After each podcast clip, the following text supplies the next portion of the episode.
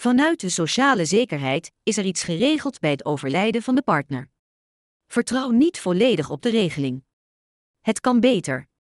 De Sociale Verzekeringsbank verstrekt zogenaamde ANW-uitkeringen. Hier bestaat recht op bij het overlijden van je partner, maar er gelden wel voorwaarden. De achterblijvende partner moet voor minimaal 45% arbeidsongeschikt zijn. Als de partner dat niet is, bestaat er toch nog recht op een uitkering tot het jongste kind 18 jaar is. De hoogte van een ANW-uitkering hangt af van de inkomsten. Sommige inkomen gaat helemaal van de ANW-uitkering af. Andere tellen maar voor een deel mee of helemaal niet. Op dit moment, 2021, kun je maximaal 1031,58 euro netto-uitkering ontvangen. Wat zijn de alternatieven? Bestaat er recht op een partnerpensioen? In pensioenregelingen is vaak ook een partnerpensioen opgenomen.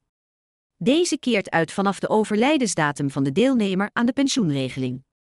Voor het in aanmerking komen van het partnerpensioen kan als eis gesteld worden dat de partners gehuwd waren of een geregistreerd partnerschap hadden. Soms volgt er ook een uitkering als er sprake is van samenwonen. De uitkering is bijvoorbeeld 70% van het ouderdomspensioen, maar door pensioengaten valt de uitkering vaak lager uit dan verwacht.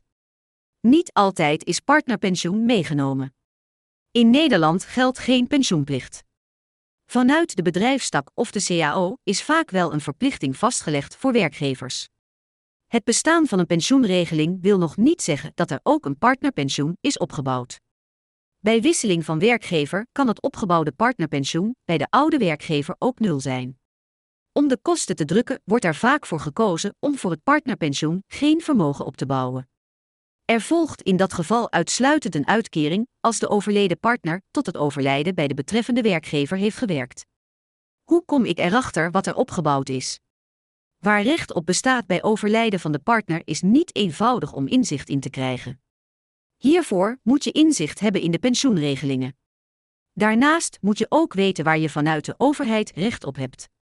Ook het spaarvermogen en een eventuele overwaarde in het huis kunnen hierbij een rol spelen. Vergeet de aan de hypotheek gekoppelde overlijdensrisicoverzekering niet. Het inzicht krijgen en het opvullen van hiaten kunnen wij jou bij helpen.